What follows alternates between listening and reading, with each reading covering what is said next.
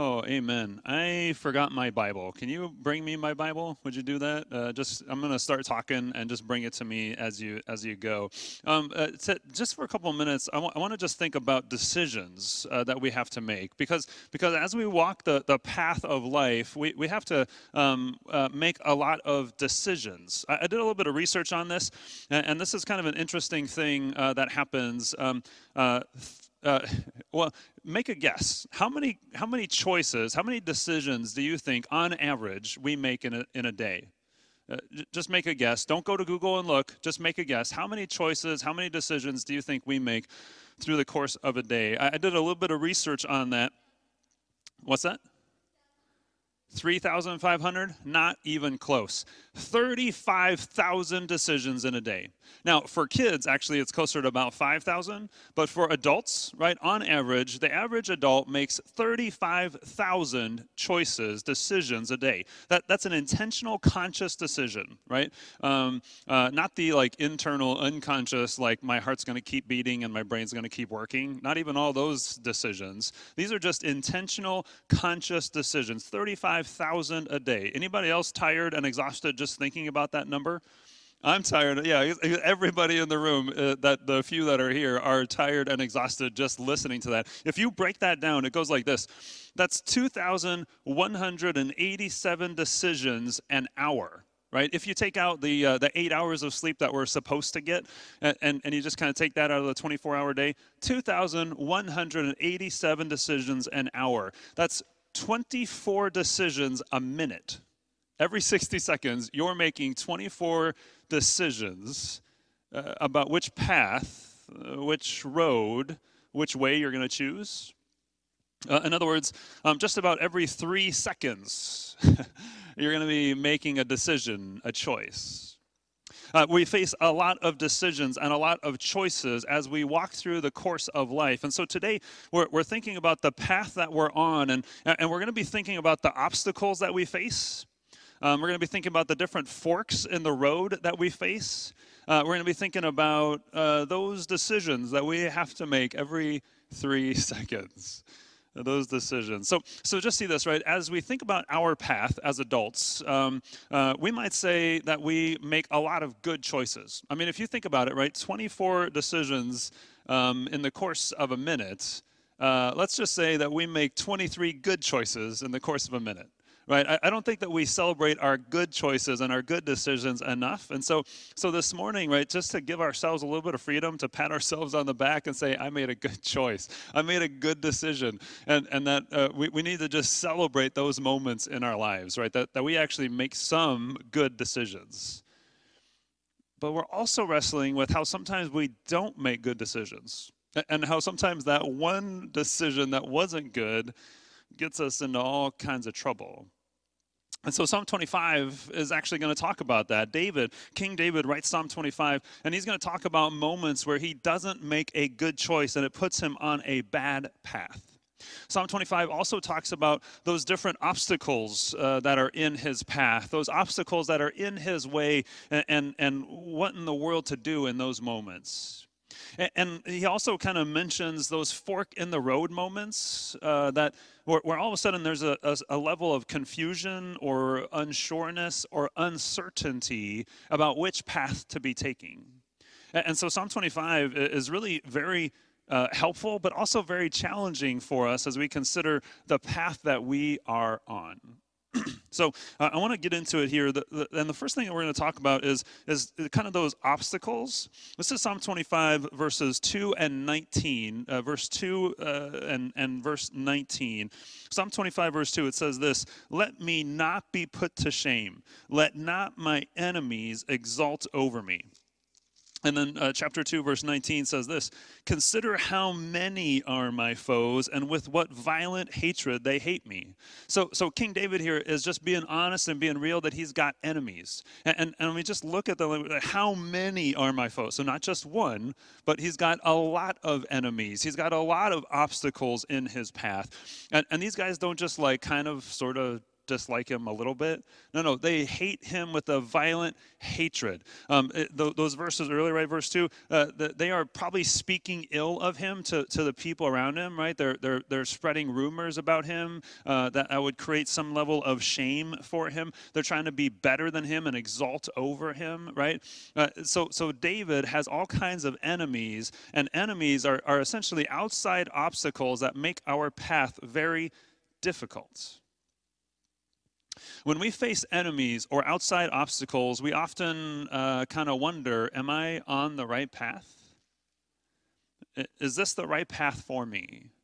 Um, enemies and outside obstacles uh, end up creating some kind of fear um, some kind of confusion, some kind of uncertainty for what the next step is, right? Because if there's this obstacle in front of me, maybe I shouldn't be on this path. And, and then we get a little bit nervous or a little bit fearful about taking another step. Um, sometimes when there's enemies or outside obstacles in front of us, uh, we have this desire to go back, to go back the other direction and maybe undo or try to fix the stuff that is broken um, and, and make it better. We have a desire to be on a different path. Uh, King David's honest that sometimes in life, on our path, we have these enemies, these outside obstacles that make us wonder, am I on the right path? Um, uh, Psalm 25 also kind of talks about like a pile of troubles, a pile of troubles. This is verses uh, 16 to 18. Uh, Psalm 25, verses 16 to 18. He says this For I am lonely and afflicted. The troubles of my heart are enlarged. Bring me out of my distresses. Consider my affliction and my trouble, and forgive all my sins. So, uh, what we see here, right, is that there's pile, uh, there's trouble on top of trouble on top of trouble on top of trouble. There's this pile of troubles, right? We see um, he's afflicted, right? That means that he is uh, weak and poor. He feels like he doesn't have anything to offer, really. Uh, he's got troubles. Uh, that's kind of a broad word that, that maybe means uh, he's got things that annoy him, or things that upset him, or things that leave him confused. Um, uh, and, and he talks about how those troubles are enlarged, right? They're not getting smaller, they're getting bigger uh, before they're getting smaller. he's got distresses, he's got affliction again, he's got more trouble, right? That that other that word for trouble there, interesting, is a word for toil or mischief. Uh, so it's kind of this deal where he's he's doing something, he realizes while he's doing it that it's not good and that it's leading to a bad place or a bad thing. So so he just has this pile of troubles. Uh, obstacle after obstacle after obstacle. And sometimes when we have these, pile, these troubles pile on top of each other, we begin to wonder Am I on the right path? Is this where I should be? Uh, I did a little bit of research on this uh, just because I was interested. Um, uh, sometimes uh, decision fatigue happens. Uh, sometimes decision fatigue is, is when those, um, th- those troubles pile on top of each other and uh, and it kind of immobilizes us. We, we aren't quite sure what to do because there's so many decisions in front of us. There's so many problems in front of us to solve that it just kind of immobilizes us. Uh, another way to talk about decision fatigue is, is to simply say that the quality of your decisions goes down the more decisions you have to make in a short amount of time, right? So so in other words, um, uh, you know, uh, go back to the numbers, right? 24 decisions in a minute. Let's just say you make 24 decisions in 30 seconds. That means that probably probably decision number 25 is not going to be quite so good. And decision number 26 is going to be just bad. 27 is going to be worse and 28 is going to just don't even just just don't even bother right kind of deal? So so the more decisions you have to make in a short amount of time the worse your decision making is going to be. That's decision fatigue. Trouble after trouble after trouble. And then what happens right david mentions it is this word loneliness if you're a leader and you have to make a lot of decisions, even if you have a team around you that says, hey, I'm standing by you and I'm going to support you, if you're that leader that has to make that decision, there's a sense of loneliness that comes from that. When you see the different troubles and the different trials and the distresses that are out there in front of you, boy, that's a hard place to be. And so sometimes when we're on that path, it's a really hard path to be on. Uh, another thing that David mentions, uh, this is uh, Psalm 25, verse 22, um, large scale problems that are so clearly much bigger than you, right? He says, Redeem Israel, O God, out of all his troubles. Now, he's putting that in the context of a person, but Israel is the nation, right? It's a nation, uh, it's, the, it's the people of God in general, right? And so he's saying, Look, um, Israel has all kinds of troubles, right? Not just one trouble, but lots of troubles. So, so that's kind of that deal where there's um, lots of big troubles that are beyond you. The scope of them is beyond you. You know that you can't do anything in and of yourself to fix it. And so sometimes when we're on that path and, and we see these bigger problems that are above us and beyond us, it overwhelms us and it makes each decision more difficult. And it makes the path that we are on all the more confusing. Now, I've got one more uh, piece of, uh, of kind of bad news, and then we'll jump into some good news. Um, so, so stick with me here. Uh, Psalm 25 also talks about one more problem when it comes to our path, and, and that's really just our own sin. It's kind of woven throughout Psalm 25. He mentions it a few different times, but it's it's strongest in verses 7 and 11. So so uh, here's the verses. Uh, verse 7, he says, "Remember not the sins of my youth or my transgressions." And then if you jump down to verse 11, it says, "For your name's sake, O Lord, pardon my guilt, for it is great." So David is talking about sin. He's talking about transgressions. He's talking about having a lot of guilt, uh, meaning he recognizes the sin in his life. He recognizes that sometimes he's not on the right path. uh, so that, that, that somehow or another he has made a decision that has taken him off God's path and away from God. And, and now he's on a path that he doesn't want to be on and he know he shouldn't be on. And that's led to some problems Psalm 25 is really helpful because it gives us some language to sort of be thinking about our path. It gives us some language to be honest about, you know, those seasons where troubles pile on top of troubles. It gives us a chance to be honest and be real that we have sin in our life and that sometimes we're not on the right path. But Psalm 25 also offers some help and some good news for us. Uh, before we get to that good news, I want to go back to our key verse because, because we've talked about a whole lot of problems on our path, and, and that means that we need a whole lot of solution. And, and luckily, we're in this Advent season, we're coming up to Christmas, where we know that Jesus, Emmanuel, is all kinds of solution for us. Uh, just listen to those verses again.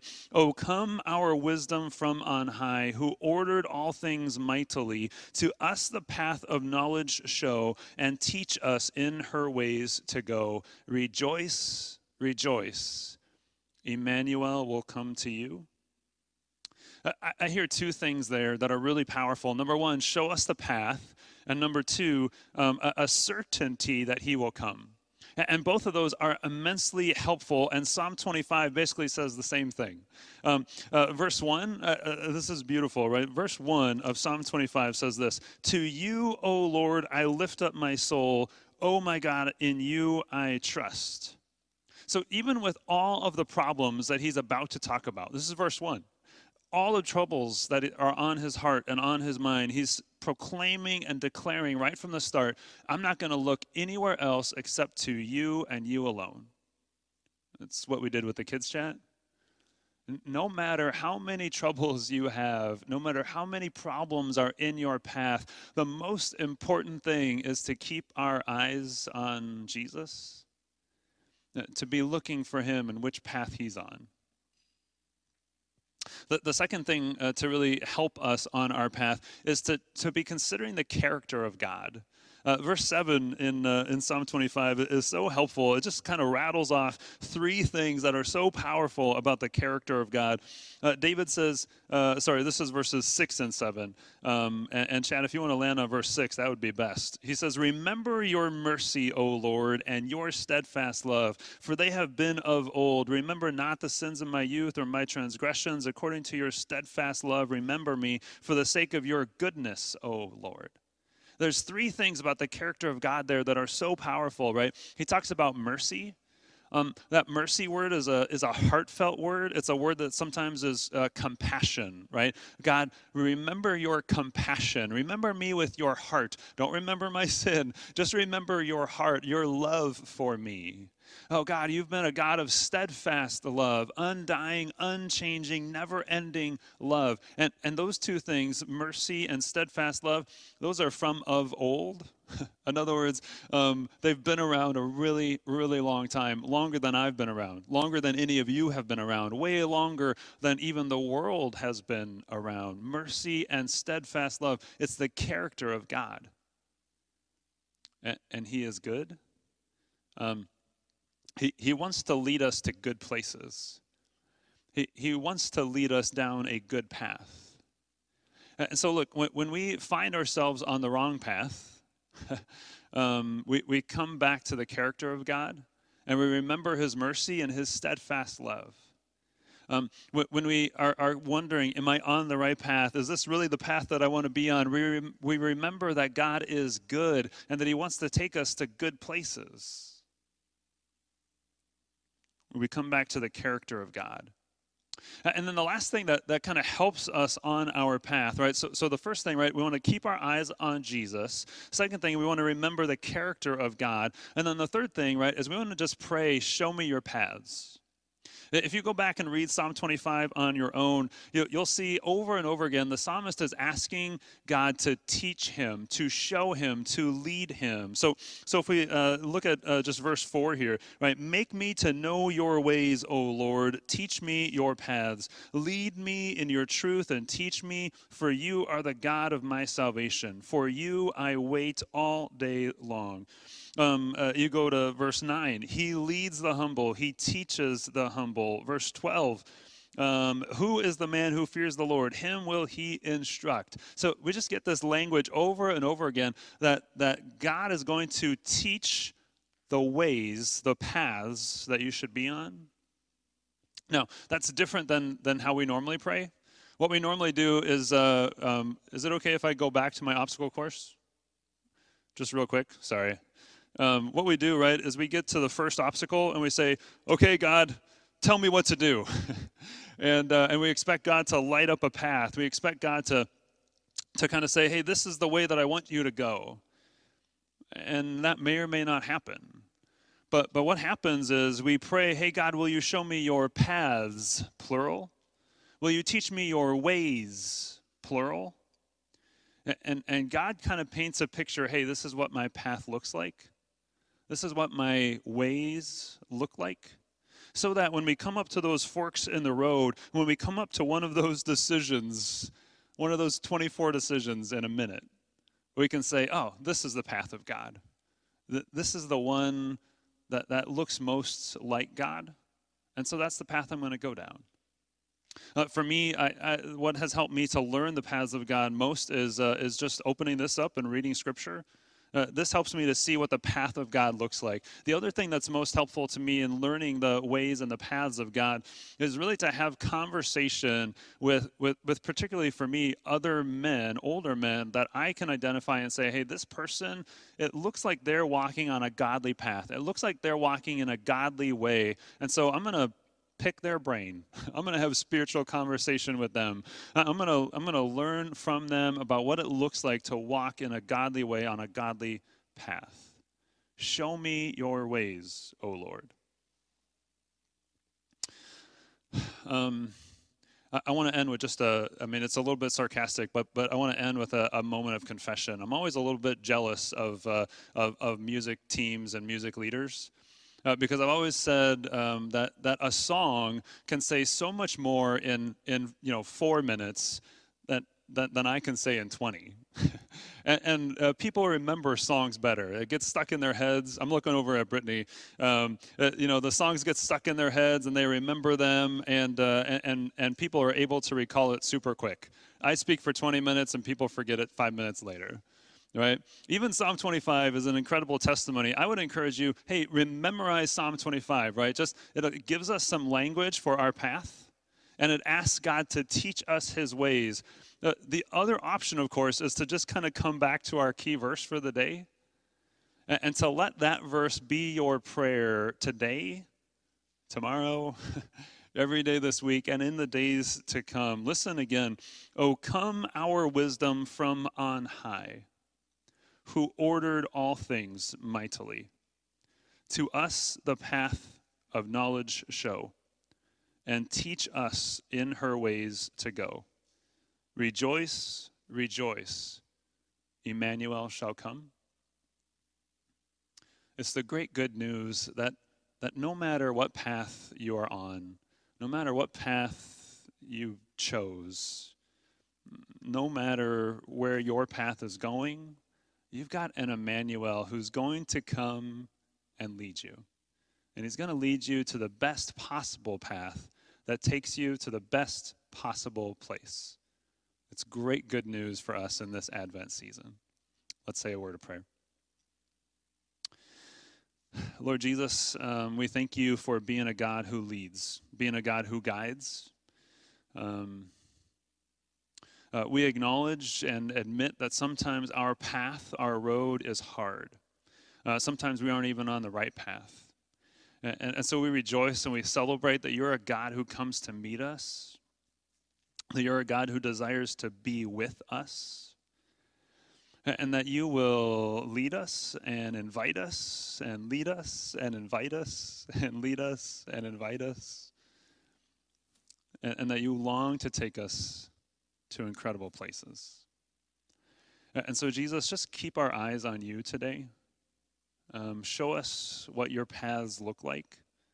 Help us in each one of those 24 decisions every minute that we have to make. Give us the freedom, um, give us the joy, and give us the celebration of simply following you. In the name of Jesus, we pray. Amen.